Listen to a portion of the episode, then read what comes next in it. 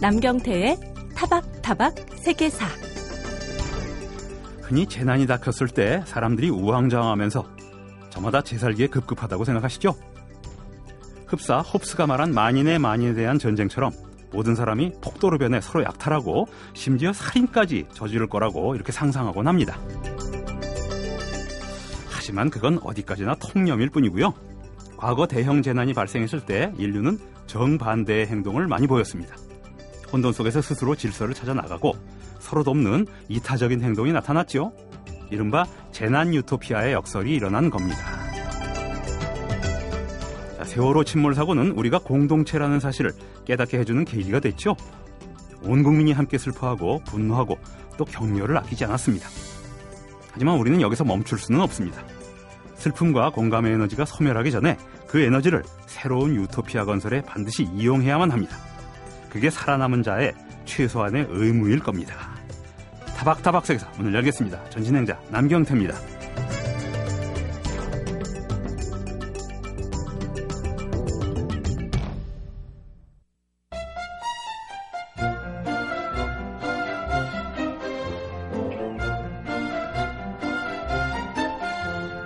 육지로부터의 단절. 이건 아마 인간이 느낄 수 있는 가장 큰 공포 가운데 하나가 아닐까 싶습니다. 거꾸로 말하면 인간은 두 발을 땅에 딛고 허파로 공기를 호흡하는 운명을 타고난 그런 생명체라는 얘기겠죠. 하지만 그런 타고난 능력을 거스를 때가 때로 있는데요. 바로 잠수를 할 때입니다. 자, 인류는 왜 본능까지 거부하고 이렇게 잠수를 하려고 애썼을까요? 그래서 생각난 역사 이야기에서는 바로 이 잠수에 얽힌 역사를 살펴보고 있는데요. 자, 지난주에 이어 오늘도 그 한국해양과학기술원 김응서 심해저 자원연구부 책임연구원 스튜디오에 모셨습니다. 안녕하십니까, 선생님? 예, 안녕하십니까. 자, 지난 시간에 이제 뭐 인류 문명기의 탄생부터 수천 년 가서 한 1500년 전후 르네상스 시대까지 다빈치까지 이제 쭉 살펴보셨는데 예, 그렇죠. 그때 잠수 기구들, 잠수복의 원형이 설계가 됐다. 이런 말씀을 해 주셨어요. 예. 자, 그렇다면 사람이 맨몸으로 잠수하는 데는 한계가 있다는 거를 그 이전에 이미 깨달았을 거고요. 불과 몇분못 있지 않습니까, 누구도? 예. 그래서 고안에는 진짜 중요한 장비는 잠수복보다 이 아마 잠수함에 대한 구상이 나온 게 획기적일 것 같습니다. 잠수 역사에서. 예. 영국의 수학자 겸 과학자인 그 윌리엄 브룬이라는 사람이 있었습니다. 예. 그 해저 세계에 관심이 아주 많았죠. 그래서 책도 여러 권 그 출판을 하고 그랬습니다.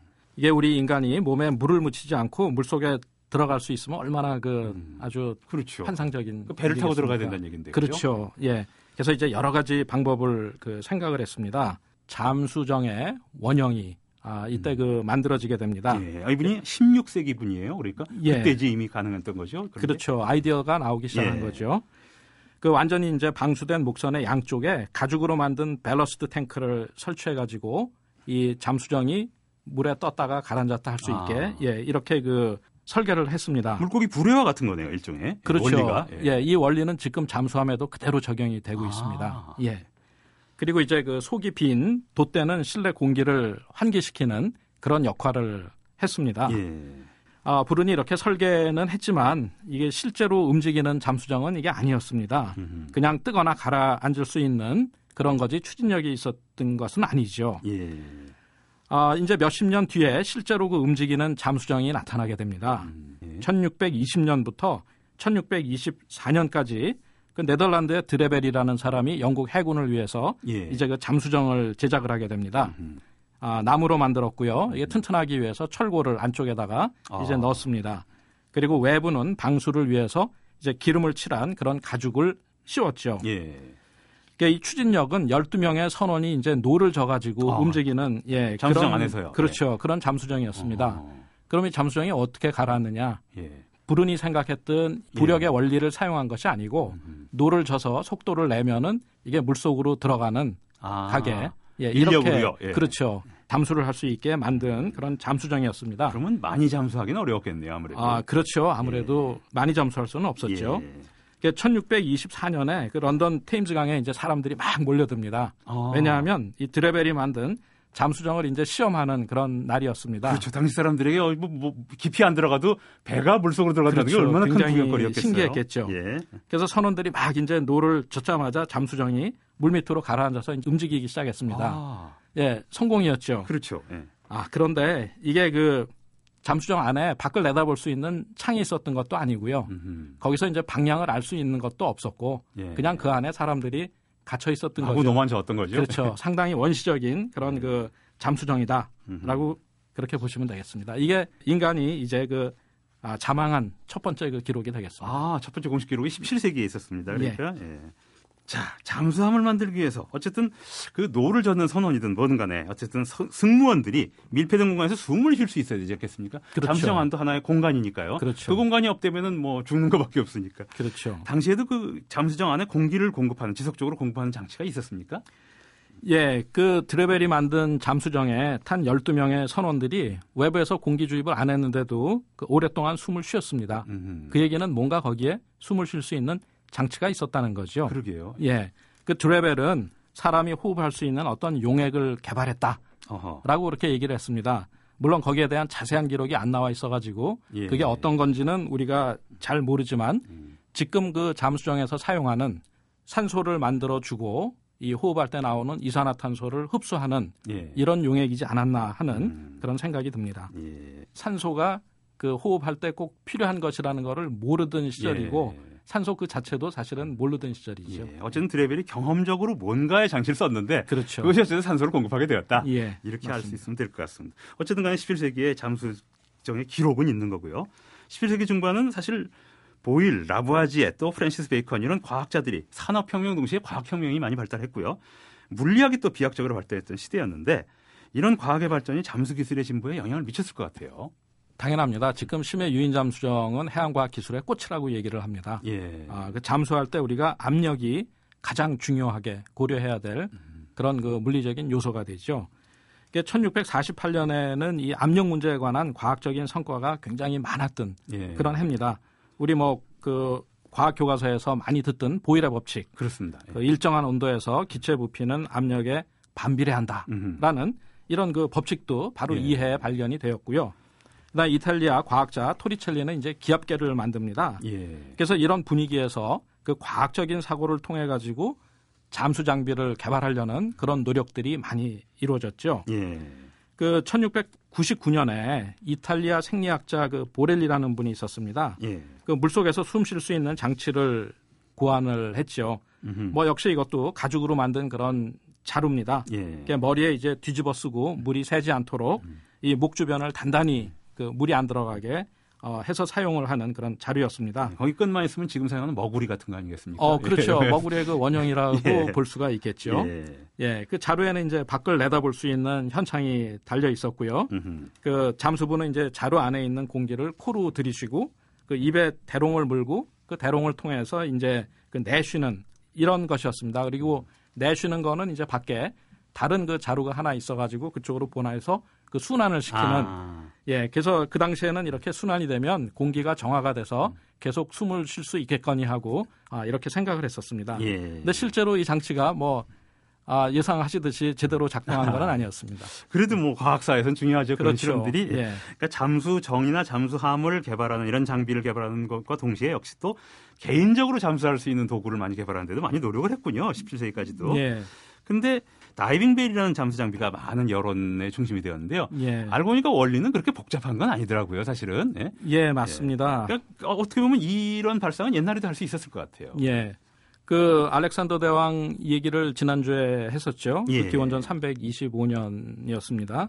그 잠수통도 일종의 그 다이빙 벨이라고 보시면 됩니다. 아, 아래까지 밀폐된 게 아니라 이렇게 그렇죠. 뚜껑만 있는. 예, 우리가 이게 쉽게 그 실험을 해볼 수가 있습니다. 예. 그 우리 그 목욕탕에 욕조에 들어갈 때 바가지를 하나 가지고 예. 그 바가지 밑바닥에 이렇게 종이를 붙입니다. 음흠. 그리고 바가지를 뒤집어 가지고 욕조 아래까지 이렇게 쭉 넣었다가 예. 그 빼보십시오. 그러면은 바가지 밑에 붙었던 그 종이가 젖질 않습니다. 아하. 그 안에 공기가 들어 있는 것이죠. 그렇죠. 물론 빠져나갈 수가 없으니까. 그렇죠. 수압 때문에 이렇게 좀 압축이 되기는 합니다만 그래서 그 안에 있는 공기를 우리가 그 숨을 쉬는데 사용을 있는 하죠. 거죠. 예, 네. 그 다이빙 벨의 원리가 되겠습니다. 이런 원리를 사용한 사례가 있습니까? 옛날에. 아, 예, 있죠. 예. 그 일례로 이제 그 1684년에 윌리엄 핍스라는 사람이 오래전에 침몰해서 이제 산호로 뒤덮여가지고 사실 찾기가 힘든 예. 이런 배를 하나 찾았습니다. 그 안에 이제 은괴가 굉장히 많이 들어 있었죠. 어, 보물섬이네요. 예. 그렇죠. 그래서 그 이후에 이제 한 달 동안 이 은괴를 인양하는 그런 작업을 했습니다. 예. 이때 이제 그 다이빙 벨 그 잠수통을 음. 활용을 했습니다. 예. 다이빙벨을 직역을 하자면 잠수종이 되겠는데요. 그렇죠. 벨이 종이니까요. 예, 그렇죠. 이렇게 잠수종을 이용해서 보물을 이용할 수 있었다면 누구나 탐낼 만한 장비였을 것 같고요. 그렇다면 개인적인 잠수종을 성능이 뛰어난 잠수종을 개발하려고 당장 동기가 있지 않습니까? 예. 개발하면 보물선을 시작했다. 경쟁할 수 있었을 것 같은데요. 그렇죠. 그 은괴 인양하고 나서 이제 잠수종의 그 효과라든지 이런 게 이제 입증이 되면서 많이 이거를 개선하려는 그 노력들이 있었습니다. 예. 이제 1689년을 보면은 파팽이라는 사람이 배에 밝은 불을 켜놨더니 물고기들이 몰려들더라. 음. 그러면 이게 물 속에다가 이런 불을 해놓으면 물고기가 더 많이 모여드니까 어업하는데 도움이 되지 않을까. 예. 근데 해서 전기도 없을 때인데 이땐 그죠? 그렇죠. 그때는 이제 불을 피워가지고 아마 그 잠수종 아. 안에 넣는 이런 방법을 생각했을 겁니다. 예. 그래서 이제 그 관심을 갖게 된 게 이제 잠수종이죠. 잠수종을 보면 우리가 깊이 들어갈수록 압력이 커지니까 많이 압축됩니다. 예. 그래서 그걸 방지하기 위해서 압축 공기를 넣어서 음흠. 그 사용하는 이런 그 아이디어 같은 것들도 냈습니다. 예. 그또 한 분 우리가 천문학에서는 굉장히 유명한 분인데요. 그 헨리 해성을 발견한 헨리 아, 라는 그렇죠. 분이 예. 있죠. 이분이 이제 파팽의 생각을 또 응용해 가지고 이 원뿔대 모양의 잠수 종을 만들었습니다. 예. 위쪽에는 이제 유리로 돼 있었고요. 나머지는 뭐 나무로 돼 있고 아래 음. 그 납을 달아놓은 이런 그 모양이었습니다. 음흠. 뭐 여기까지는 예전에 있던 그 잠수종이나 크게 다를 바가 없었죠. 예. 근데 이제 내부로 공기를 그 공급하는 방법을 조금 바꿨습니다. 음. 고압으로 압축된 그런 공기를 통을 가지고 가서 그 잠수 종 안에다가 예. 예, 그걸 공급하는 이런 그 아이디어를 냈죠. 이렇게 그 잠수종은 점점 시간이 흐르면서 개선이 돼 갔습니다. 예. 지금 선생님 말씀 들으니까 잠수라는 작은 주제의 역사가 과학사입니다, 곧. 그죠? 여러 가지 그렇죠. 뭐 실제로 당시에 사용될 수 있는 도구도 있었겠지만 사용될 수 없는 도구도 많았는데 그렇죠. 그럼에도 불구하고 과학사가 발전했는데 다 당대에 사용하지 못한 것도 다 기여를 하는 이런 모습을 볼 수가 있거든요. 예, 맞습니다. 지금 여러분은 MBC 라디오 타박타박 세계사에서 방송 중인 그래서 생각난 역사 이야기를 듣고 계십니다. 자, 지금까지 잠수정과 잠수종 얘기를 주로 나눠봤는데요. 지금부터 또 개인용 잠수 장비에 대한 그 발전 과정을 또 얘기했으면 좋겠는데요. 지난주에 잠수부가 가죽 부대를 쓰거나 물갈퀴를 또 발에 착용하고 잠수를 예. 하게 됐다. 이런 말씀 하셨는데요. 자, 17세기 얘기를 주로 오늘 말씀하셨는데 이제 본격적인 과학혁명과 산업혁명은 또 18세기에 또 이어집니다. 예. 각종 기계 장치가 발달하는 18세기 본격적인 산업혁명의 시대에 들어가면 이 개인용 잠수 장비에도 상당히 발달이 있었을 것 같고요. 예, 앞서 그 보렐리의 잠수 장치에 대해서 이야기를 했죠. 그 영국의 레스 브릿지라는 분이 이 아이디어를 이용을 해가지고 보다 개선된 그런 그 잠수통을 개발했습니다. 예. 아, 이거는 한 사람이 딱 들어갈 수 있는 그런 그 잠수통이었고요. 1인용 잠수정 같은 거네요. 그렇죠. 네. 예, 1인용이었습니다. 음. 그 들어가서 한 30분 정도 아, 본인이 직접 이제 타고 예. 예, 머물면서 실험도 하고 했죠. 잠수통에는 이제 공기를 주입하기 위한 그런 구멍이 있었고요. 예. 그다음에 이제 유리 현창을 달아서 밖을 내다볼 수 있게 음흠. 그렇게 했죠. 그다음에 이제 통이 물에 뜨니까 납을 달아서 부력을 조절했고요. 예. 근데 이때 이제 하나 특이한 거는 지금 그 심해 잠수정들은 로봇팔이 있어가지고 수중에서 작업을 하게 됩니다. 예. 근데 이 잠수통에는 잠수부가 두 팔을 밖으로 빼낼 수 있는 그런 아하. 곳이 있어서 직접 잠수부가 자기 손으로 음. 수중 작업을 할 수 있게 예, 이렇게 만들어진 잠수통이었습니다. 어, 아주 뭐 유용했을 것 같아요. 나름대로 1인용 잠수정이면서 로봇 팔처럼 팔을 내밀 수 있었다. 예. 이런 장치인데요. 그럼 오늘날과 비슷한 형태의 그 요건 이제 1인용 잠수정이라고 할 수가 있는 거고 그렇죠. 잠수복 레오나르도 다빈치가 구상했던 이런 잠수복은 실제로 만들어 제작되어서 등장하는 건 언제쯤 될까요? 예, 이 잠수복이라는 용어를 프랑스의 그 사제 라샤펠이라는 사람이 처음 그 썼습니다. 예. 1775년이었죠. 음흠. 근데 상당히 이게 아이러니컬한 부분이 있습니다. 예. 이 만든 잠수복이 사람이 물 속에 들어가게 해주는 잠수복이 아니고 오히려 물 속에 들어가지 못하게 하는 음흠. 그런 잠수복이었습니다. 예. 무슨 얘기냐 하면 예. 아 이게 그 물에 뜨도록 그 콜크를 안쪽에다가 이렇게 댔죠. 예. 그러니까 지금으로 말하면은 구명조끼 같은 그러네요. 예, 그런 거였습니다. 그러다가 이제 정말 우리가 물 속에 들어갈 수 있는 잠수복을 만든 거는 그 프랑스의 아, 프레미네 경이라는 사람이었습니다. 예. 이 가죽으로 이제 만든 방수가 되는 옷에 물이 스며들지 않게 이제 유리 그 현창이 달린 구리 헬멧을 연결을 했죠. 예. 그러니까 지금의 우리가 보고 있는 그 머구리와 음. 아주 흡사한 그렇죠. 물안경도 장착된. 그렇죠. 예. 그런 형태가 이제 나오게 됩니다. 그래서 이제 호스를 통해서 수면 위에서 헬멧에 이제 공기를 공급할 수 있게 이렇게 해준 아, 장치지요. 예. 예. 이후에 우리가 배 위에서 이제 공기를 공급하다 보면 아무래도 이동하는데 한계가 이- 있습니다. 예. 그래서 이제 직접 들고 들어가는 그 형태의 공기 공급기도 이제 그 개발이 됩니다. 예. 잠수복을 입고 물 속에서 그런 원시적인 잠수복을 입고 물 속에서 움직임도 자유롭지만 아무래도 더 추울 것 같고요. 예. 그럼 오늘날 잠수복처럼 고무 재질에 어느 정도 보- 그 온도도 보완해주고 움직임도 자유롭게 해주고 밀폐도 안전한 예. 이런 진짜 잠수복이라고 할 수 있는 잠수복은 언제부터 나오기 시작합니까? 예, 그게 이제 문헌을 보면은 1838년에 천연 고무를 이제 그 상업적으로 가공하는 아. 그런 기술이 발달하게 됩니다. 예. 그래서 이 고무가 이제 이용되면서 어, 잠수복에도 그 일대 혁명이 일어나게 된 거죠. 그렇죠. 고무는 방수가 완벽하니까요. 그렇죠. 예. 뭐- 자유롭게 움직일 수도 있고. 예, 맞습니다. 또 보온도 잘 되고 예. 예, 그래서 이제 이 고무로 만든 잠수복 어떻게 보면은 이 혁명적인 일이 바로 이때 일어나게 됩니다. 1838년이면 거의 산업혁명이 완성될 무렵인데 그렇죠. 역시 이때 이제 가장 고도한 기술들이 개발이 되는 현상을 볼 수 있습니다. 잠수복도. 예. 결국 궁극적인 문제는 오래 호흡하는 문제인데요. 물속에서 예. 물 밖에서 공기를 공급하는 형태의 헬멧형 머구리 같은 이런 잠수복 말고 잠수부가 스스로 호흡할 수 있으면 몇 시간도 있을 수 있는 거 아니겠어요? 원리적으로는요. 예. 그러니까 이렇게 열 이렇게 하려면 역시 산소통이 필요한 건데 예. 개인용 산소통이 언제 누가 개발한 건지 그게 궁금한데요. 아, 이제 그 1900년에 예. 알제 대학교의 동물학 교수였던 그 루이 부탄이라는 사람이 있었습니다. 음흠. 그 물고기 연구를 했는데 본인이 직접 물속에 들어가서 물고기를 연구했으면 하는 아주 강한 그런 욕구가 있었습니다. 아, 왜 그러고 싶지 않겠습니까? 사실 과학자인데 그죠? 그렇죠. 저도 그건 마찬가지입니다. 예. 예. 그래서 들어가서 이렇게 봤더니 너무 환상적인 것에 매료가 돼 가지고 본인이 이제 그 잠수복을 자꾸 그 개량을 하려는 노력을 했습니다. 압축 공기통을 등에 메고 호수로 공기를 공급하는 지금으로 보면 이 스쿠버 장비와 유사한. 이런 거를 이제 처음 그 사용을 하게 됩니다. 예. 그래서 나중에는 자가호흡형 잠수복이라는 책도 이제 발간을 하게 되지요. 드디어 산소통이 나오기 시작했습니다. 그 상당한 기간을 물속에 있게 되고요. 자, 드디어 제가 아는 이름인 자크 쿠스토 얘기를 할 차례가 아닌가 싶은데요. 쿠스토라는 사람이 잠수 역사에 어떤 영향을 미쳤는지 그의 잠수 업적이라고 할까요? 그걸 좀 설명해 예. 주시죠. 예, 자크 이브 쿠스토 잠수 쪽에서는 큰 별이었습니다. 프랑스 사람들이 잠수를 19세기에 많이 개발한 것 같아요. 20세기 같이. 예, 맞습, 전부 프랑스 사람들 얘기 말씀을 해주시고 계십니다. 맞습니다. 그래서 그 자크 쿠스토는 그 해군 장교 출신이었습니다.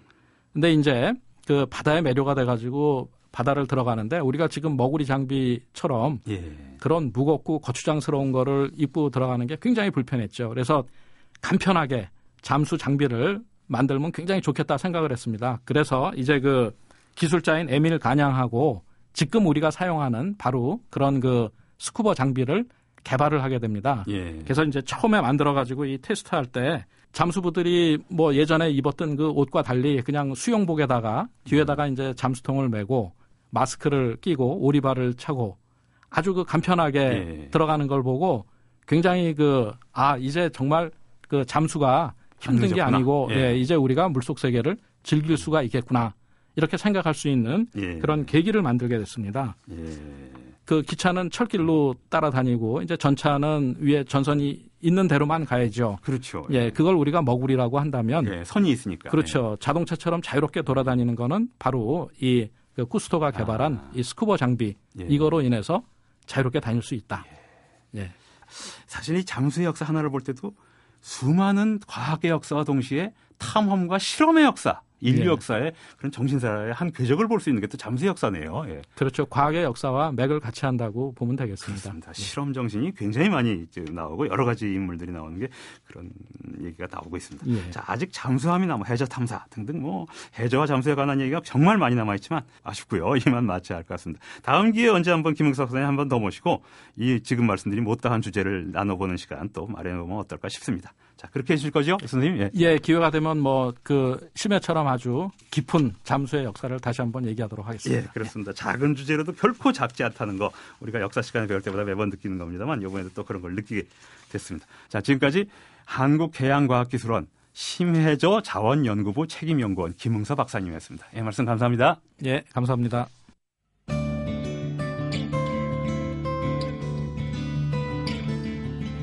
그 사람 그 사건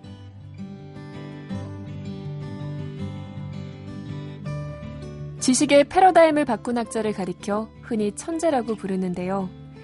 그 점에 가장 잘 어울리는 학자는 바로 아인슈타인일 겁니다. 그는 수백 년 동안 물리학을 지배했던 뉴턴 역학을 뒤엎고 상대성 이론을 새로운 패러다임으로 제시했죠. 98년 전 오늘 1916년 5월 11일은 아인슈타인이 일반 상대성 이론을 발표한 날인데요. 11년 전인 1905년에 특수 상대성 이론을 발표한 데 이어 일반 상대성 이론을 발표함으로써 상대성 이론의 틀이 완성됐습니다. 특수 상대성 이론은 E는 mc 제곱이라는 공식으로 유명하죠. 이 공식의 의미를 쉽게 풀이하면 에너지는 곧 질량이라는 뜻입니다. 바로 여기서 핵무기의 원리가 파생됐죠. 작은 질량도 엄청난 에너지로 전화할 수 있으므로 가장 손쉽게 붕괴함으로써 에너지화할 수 있는 원소만 찾아내면 됐던 거죠. 그게 바로 우라늄이었습니다. 그러나 특수 상대성 이론은 등속 운동을 전제로 한다는 결함이 있었는데요. 이 점을 보완한 게 바로 일반 상대성 이론입니다. 이 이론은 가속도 운동에서도 상대성이 작용한다는 점을 증명하고 있습니다. 특수 상대성 이론이 에너지는 곧 질량이라는 간단한 원리로 요약된다면 일반 상대성 이론은 중력은 곧 가속도라는 원리로 요약됩니다. 여기서 상대성 이론의 핵심을 이루는 중력장과 시공간이라는 개념이 탄생했는데요. 이 개념들은 1919년 개기일식 때 경험상으로도 증명됐습니다. 태양에 가려져 보이지 않아야 할 별의 빛이 태양의 중력장을 거치면서 휘어져 망원경에 포착된 겁니다. 아인슈타인은 이 발견으로 인해 비로소 세계적인 명성을 얻게 됐죠. 하지만 아인슈타인은 만년의 후학들이 개발한 양자역학이라는 새로운 패러다임을 받아들이지 않았는데요. 양자역학에서 중시하는 우연성의 계기에 대해 아인슈타인은 신은 주사위 놀이를 하지 않는다고 말하면서 거부했죠. 명성은 건의를 부르고 건의는 아집을 부른다는 말은 아인슈타인 같은 천재에게도 마찬가지였던 겁니다. 그 사람 그 사건 아나운서 박연경이었습니다.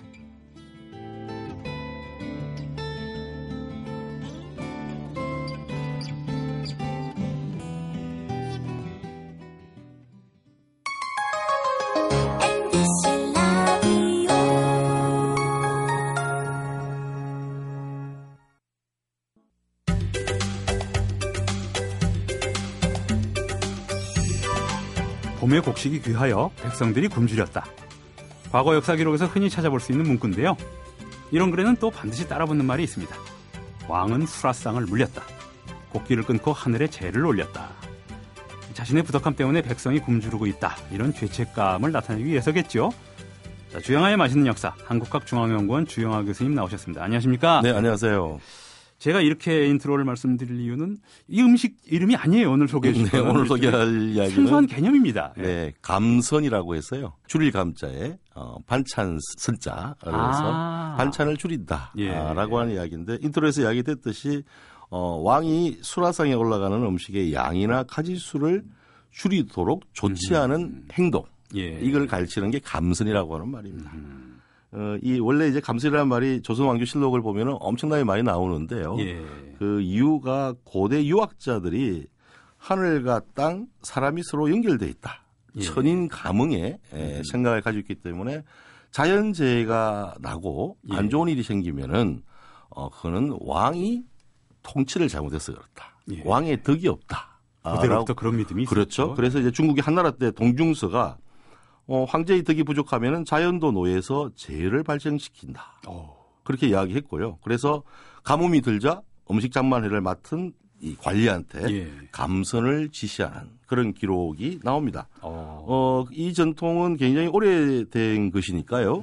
어, 신라 시대 소지왕도 예. 가뭄이 드니까 어, 492년에 음. 감선을 행합니다. 고려 시대 왕들도 이런 자연재해가 있으면은 감선을 어허. 해서 예, 왕의 덕을 보여준 거고요. 예. 가장 이제 적절하게 가장 적극적으로 감선을 많이 한 왕들은 조선시대 왕들입니다. 음. 조선시대 왕 중에서 이 아주 짧은 재위 기간을 가지고 있던 정종, 문종, 단종, 예종, 인종 요 왕들의 기록에서 조선 왕실록에서 예. 이 왕들의 관련된 기록에서는 감선을 해갔다는 기록이 안 보여요. 아. 하지만 나머지 왕들은 전부 다 어, 제2기관이 정상적인 했고요. 사람들은 어, 아, 실제로 기록이 안 했지만은도 이제 승정원 일기가 이 시기는 없으니까 예, 예. 어, 인조 인조. 이유만 있으니 남아 있으니까요. 어, 보통 이제 선왕이 돌아가시면은 3년에 국상을 하잖아요. 예. 국상을 할 때 그것은 굉장히 중요한 감선을 해야 되는 그러네요. 어, 예. 그런 시기라서 아마도 기록을 안 했지만은도 조선시대 왕들은 감선을 모두가 했을 것이다. 예. 아, 그렇게 보이고요. 조선 왕조실록에서는 이제 감선의 유형이 세 가지가 나옵니다. 음흠. 수라상에 올리는 음식의 양이나 가지수를 줄이는 일. 예. 줄이라고 하는 거죠. 뭐 예를 들어서 다섯 가지 올라왔으면 한 가지를 빼라. 그렇죠. 라고 그렇게 네. 지시를 하는 거고요. 그다음에 왕이 하루에 보통 다섯 번의 정식 식사는 아닌데 예. 정식 식사는 이제 두 끼고 나머지 세 끼가 이제 새벽에 이제 죽을 먹고요. 예. 그다음에 10시쯤에 이제 정식 아침 식사를 하고 음. 오후 1시쯤 되면 이제 점심에 해당되는 그런 끼니가 아닌 간식을 먹고 예.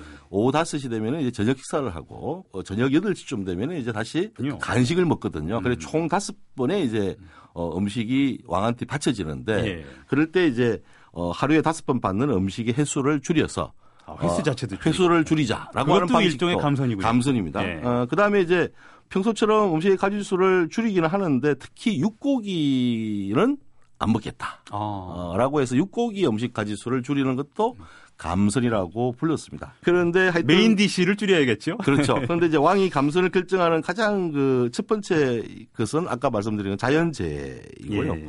그래서 뭐 가뭄이나 홍수, 심지어 날씨가 갑작스럽게 변하든지 아니면은 뭐 해성이 나타나 벼락이 떨어지다든지 예. 해성이 뭐 나타났다든지 이런 것도 전부 다 감선의 행동을 하도록 만들었던 것이라서 뭐 이거 어 왕이 제2 기간에 감선을 안 할 수 있는 일들은 거의 그러네요. 발생할 일이 없는 거죠. 감선이 있는 식사가 오히려 정상적인 거라고 봐야 될 것 같습니다. 그렇습니다. 그리고. 이제 감선을 하는 것뿐이 아니고 자연재해가 발생하면은 음식 가지수도 줄이면서 동시에 예.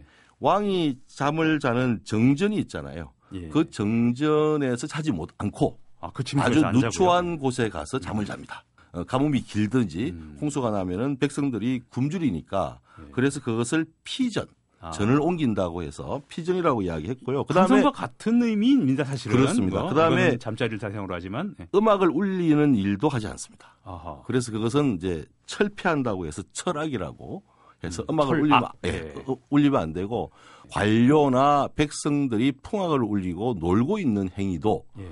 규제의 대상이었습니다. 아하. 왕이 그러고 있으니까 당연히 그렇겠죠. 그렇습니다. 예. 그래서 이 감선이라는 것은 그렇고요. 그다음에 이제 좋아하는 뭐 친척이나 예. 신하의 집에 누가 돌아가셨다. 아, 그럼 상을 그걸 당했을. 애도하는 뜻으로도 왕이 감선을 했어요. 예. 어, 그래 예를 들어서 태조 같은 경우는 뭐 어, 자기가 너무 아끼는 신하가 죽자 그걸 가지고 애도하면서 이제 감선 행위를 했고요. 비가 많이 와가지고 그 왕의 선왕들의 능이 이렇게 무너질 수 있, 산사태가 어, 나가지고 그건 큰 사고죠. 그 그것도 당시에는. 불효라고 생각하고 음. 또 감선을 했어요. 그러니까 예. 감선을 안 하고도 못 빼기는 거고 음. 심지어 세종 같은 경우는 뭐 이 감선에서 특히 육고기 음식을 안 먹는 걸로 조기가 자기가 쇠고기를 굉장히 좋아하는데 예. 불구하고 감선을 육고기로 보여주면서 자기의 덕을 이야기하는데 이제 어, 왕이 자꾸 감선을 하면은 가장 중요한 것은 왕이 오래 사셔야지 살아야지 예. 사직이 유지되는 거 아니에요. 그렇죠. 그러니까 이제 왕의 건강을 걱정하는 신하들이 어, 감선을 멈추기를 계속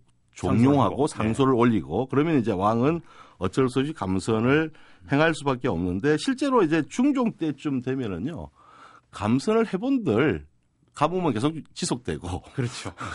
어, 홍수가 나서 피해는 계속 있고 자연재해가 해결되지 않는다는 사실을 이제 뭐 다 알고 있는 거죠. 예. 어, 그러면서 이제 중종은 감선을 안 하려고 또 했고요. 음, 예. 제대로 시행도 하지 않았고 하지만 또 우박이 빡 떨어지니까 놀래가지고 또 감선을 했던 중종의 이 고민이 이 있었던 거죠. 자연재해를 맞아서 당장 또 어떻게 대처할 수 있는 방법도 없지 않습니까? 그러니까 이제 감선이라든가 이렇게 할 그렇습니다. 거겠죠. 어, 그리고 이제 선조 같은 경우는 참 백성을 버리고 의주까지 그렇습니다. 어, 도망을 갔고. 임진왜란 때 그리고 심지어 이제 중국으로 넘어갈 생각까지 예. 어, 했던 왕이죠. 그러니까 이제 전쟁이 끝나거나 돌아와서 보니까 왕의 권위가 영 안 보이잖아요. 그렇죠. 네. 그래서 이제 선조는 임진왜란 이후에는 열심히 조금만 마을에서 예. 뭐 이렇게 가뭄이 들고 누가 어, 기근이 나면은 감선을 열심히 행해서 아하, 예. 자기가 덕치를 알고 있는 왕이라는 걸 보여줬어요. 그러니까 예. 감선은요 자연재해도 전국적인 자연재해를 따지는 게 아니고 예. 지방의 한 마을에 아주 자연재해가 나서 백성이 굶고 있다라는 보고를 받게 되는 순간에 왕은 감선을 결정했어요. 예. 그러니까 이제 왕의 덕치를 보여주는 것은 어, 자기가 다스리는 모든 백성한테 골고루 미치고 있다. 예. 그렇죠. 어, 라고 하는 것을 이제 보여주는 것이고요. 영조 같은 경우는 뭐 감선을 수시로 해서 자기 의사가 안 통할 때도 밥을 안 먹겠다고 어, 어, 이야기를 했거든요. 그래서 예. 이 이야기는 이제 다음 주에 다시 음. 영조가 얼마나 감선이 아니고 그것을 이제 어, 아예 상을 안 받는 예. 어, 철선, 아이 같은 고집이네요. 철선 각선이라고 하는데요. 예. 그 행위까지 이제 밥을 아예 굶어버리는 예. 어, 데 대한 이야기를 해드리겠습니다. 자, 왕이 감선을 하면 사대부들도 먹기가 불편하겠죠. 자, 그런 생각이 하나 들고요. 또 한 가지, 아까 중종 이후부터 선생님께서 말씀해주시면 감선이 이제 고대에는 실제로 자연재해를 막는 시료가 있는지 믿었, 있다고 믿었는지 모르지만 정치적 행위가 되어버렸어요. 이미 이제 근세에 오면요. 근데 그럼에도 불구하고 중요한 정치적 행위 아니겠습니까?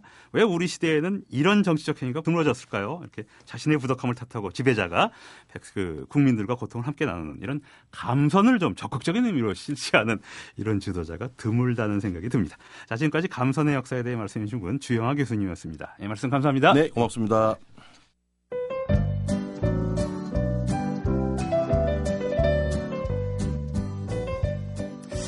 우리가 어머니 품속에서 태어나 자라고 어른이 되고 결국 죽음을 맞게 되듯이 음악도 몇몇 예술가의 손에서 시작되어 한 시대를 이끌다 결국 사라지게 되는 그런 운명을 맞는데요. 록음악 가운데 명칭만으로도 이런 주기성을 상징하는 음악이 있습니다. 록음악의 역사, 그 18번째 시간, 1980년대 풍미했던 뉴웨이브. 이 음악에는 어떤 역사가 있는지 말씀해 주실 분입니다. 재즈평론가 김현준 씨 나오셨습니다. 안녕하십니까? 안녕하세요.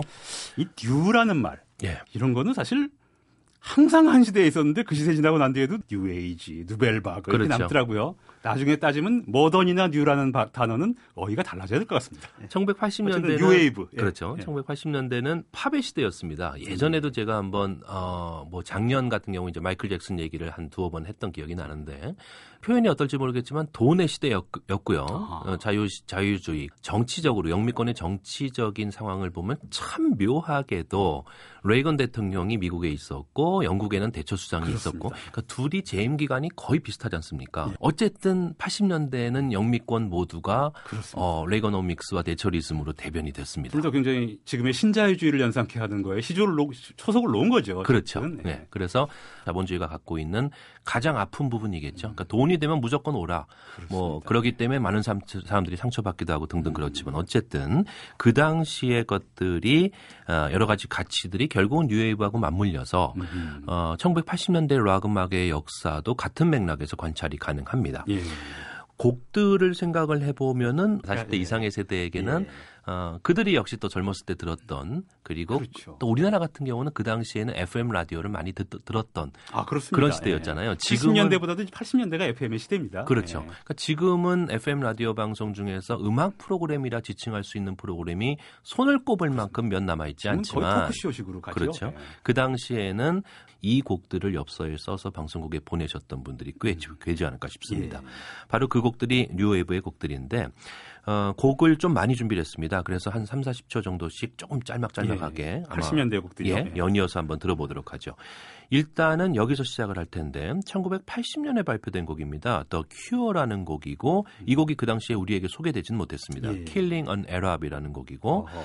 어, 70년대 말에 영미권과 아랍 중동 지역에 대립됐던 그렇죠. 역사적인 79년에도 저 이란 대사관 그렇죠. 점거 사건이 있었죠. 예. 바로 예. 그런 곡들이 정 정치적인 배경으로 만들어진 곡입니다. 아하. 물론 영국 밴드지만. 근데 제목이 아주 선연하네요. 아랍인을 그렇죠. 죽인다, 그렇죠. 죽이다 이런 뜻입니다. 그렇죠? 그렇습니다 한국 예. 잠깐 들어보죠.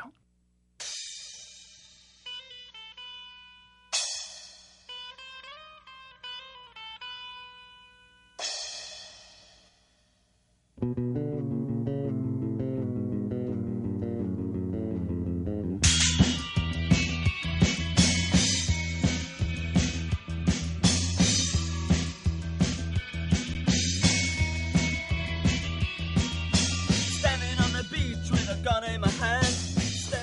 분위기 묘하죠. 이슬람 음악 같은 intro입니다. 진짜. 그렇습니다. Killing an Arab 이 곡은 어, The Cure의 이 곡은 정확히 말하면 지난주에 얘기했던 post punk에 해당한다고 볼수 있습니다. 그러니까 이 정도 sound면은 New Wave보다는 post punk에 가까운데 세월이 흐르면서 더 와이어도 점점 New Wave로 변화해 나갔죠. 예. 다음에 준비한 곡은 아, 이 곡 제목까지 제가 소개해드려야 될지는 모르겠습니다. Duran Duran의 곡입니다. Hungry Like the Wolf라는 곡입니다. 1982년 곡이었죠. 예.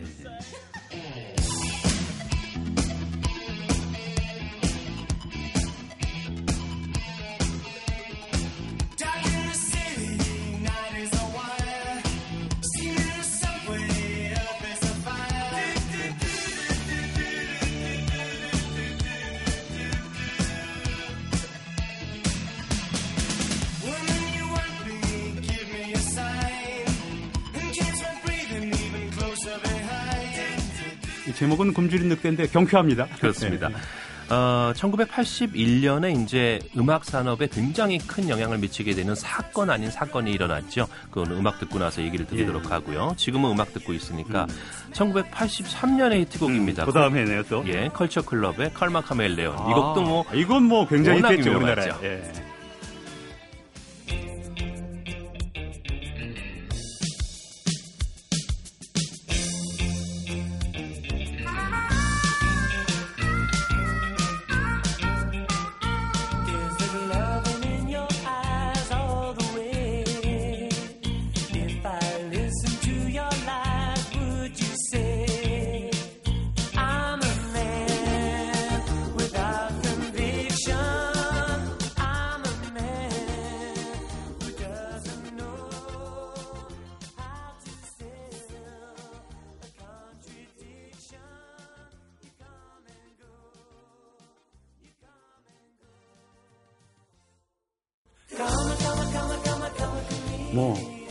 우리 세대는. 뭐 히트곡이니까 다 좋아했지만 우리 아버지 세대는 보이 조지의 그 화장한 모습을 보고 질색을 했던 기억이 아, 지금 이제 하신 말씀이 예. 오늘의 어찌 보면 주제 의식이라고 볼수 아, 있는데, 뉴웨이브라는 음악은 펑크와 마찬가지로, 결과적으로는 펑크나 뉴웨이브는 한, 펑크가 그러니까 뉴웨이브의 한 사촌형 정도 될 거라고 생각하면 됩니다. 예. 그러니까 어, 뿌리는 같지만 이제 한 4분의 1에서 반 정도의 피는 섞여 있다고 볼수 음. 있는데 펑크는 지난주 지지난주에 말씀드렸던 것처럼 아주 명료한 주제 의식을 갖고 있었는데 New Wave 음악은 그야말로 아주 지극히 상업적인 아마 역사상 등장했던 가장 상업적인 락, 락이 아닐까 싶어요.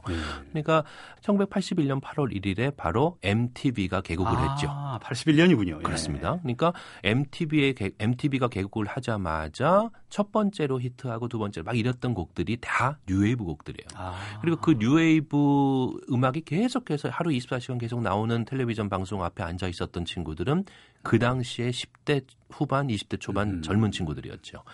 어, 그러니까 혹시 모르시는 청취자분들이 있을까요? 제가 말씀드리면 MTV라는 건 결국 그러니까 뮤직비디오라는 거를 히트시킨 그렇습니다. 도시가 되는 거죠. 예. 그러니까 지금 말씀하신 것처럼 텔레비전을 보고 음악을 즐기는. 그렇죠. 그러니까 정확히 말하면은 어, 라이브 뮤직을 들려준다기보다는 텔레비전이라는 특성에 맞게 음흠. 새롭게 제작된 영상물입니다. 그러니까 상업적인 성격이 강한 거죠. 그렇죠. 네. 그래서 뭐 립싱크가 나오기도 하고 아, 알고 그렇죠. 보니까 저 노래를 진짜 부른 게 제가 아니었다느니 뭐 이런 얘기도 나오기도 하고 그만큼 결국은 그 당시 1980년대 상황에 맞물려서 예. 돈을 많이 벌 수 있는 마- 상업적으로 많은 이득을 올릴 수 있는 곡들이 최고의 총화 대접을 받았고 예.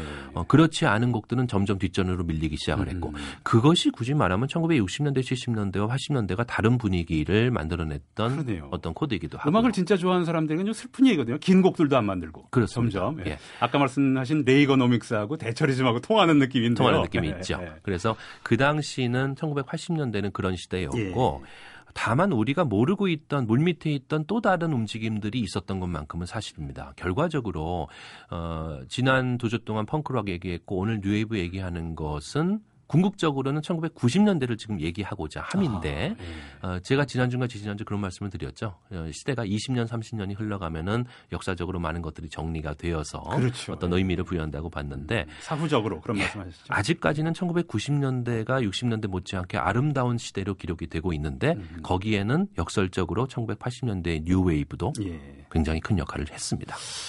좋은 의미의 역할인지 거름의 의미의 역할인지 모르겠습니다만 자 마지막 곡 특별히 의미 있는 곡으로 소개를 해주시죠. 예. 어, 1980년대에 모든 락 밴드들이 다 New Wave를 하거나 혹은 post punk를 했던 건 아닙니다. 예. The Smiths라는 밴드가 있습니다. 영국 밴드인데 우리에게 좀 뒤늦게 알려진 밴드이기도 해요. Bigmouth Strikes Again이라는 1986년 곡을 준비했는데 예. 이 곡은 acoustic sound도 많이 들어가 있고 어찌 보면은 지금 나오면은 많이 히트할 것 같은 그런 sound를 갖고 있어요. New Wave인데도요. 예. 정확히 말하면 New Wave라고 표현하기보다는 뭐 guitar pop이나 이런 음. 식으로 나중에 이제 다른 예. 말로 붙여지긴 했는데 어, 그 당시에는 어, 사람들이 매니어층은 형성하고 있었지만은 큰 돈을 벌지는 못했어요 세계적으로. 뭐 메탈 뭐 이런 거 thrash metal 그리고 마이클 잭슨 이런 게 유행하던 때니까. 그렇습니다. 예.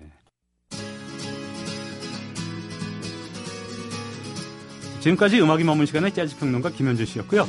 저희는 이 노래 함께 들으면서 오늘 방송 마치겠습니다. 예, 김현준 씨 감사합니다. 감사합니다. 지금까지 타박 타박 세계사 진행의 남경태, 연출의 고성호, 구성의 김성환, 아나운서 박연경, 엔지니어 이종호였고요. 저는 다음 주 일요일 오전 7시 10분에 다시 여러분을 찾아뵙겠습니다.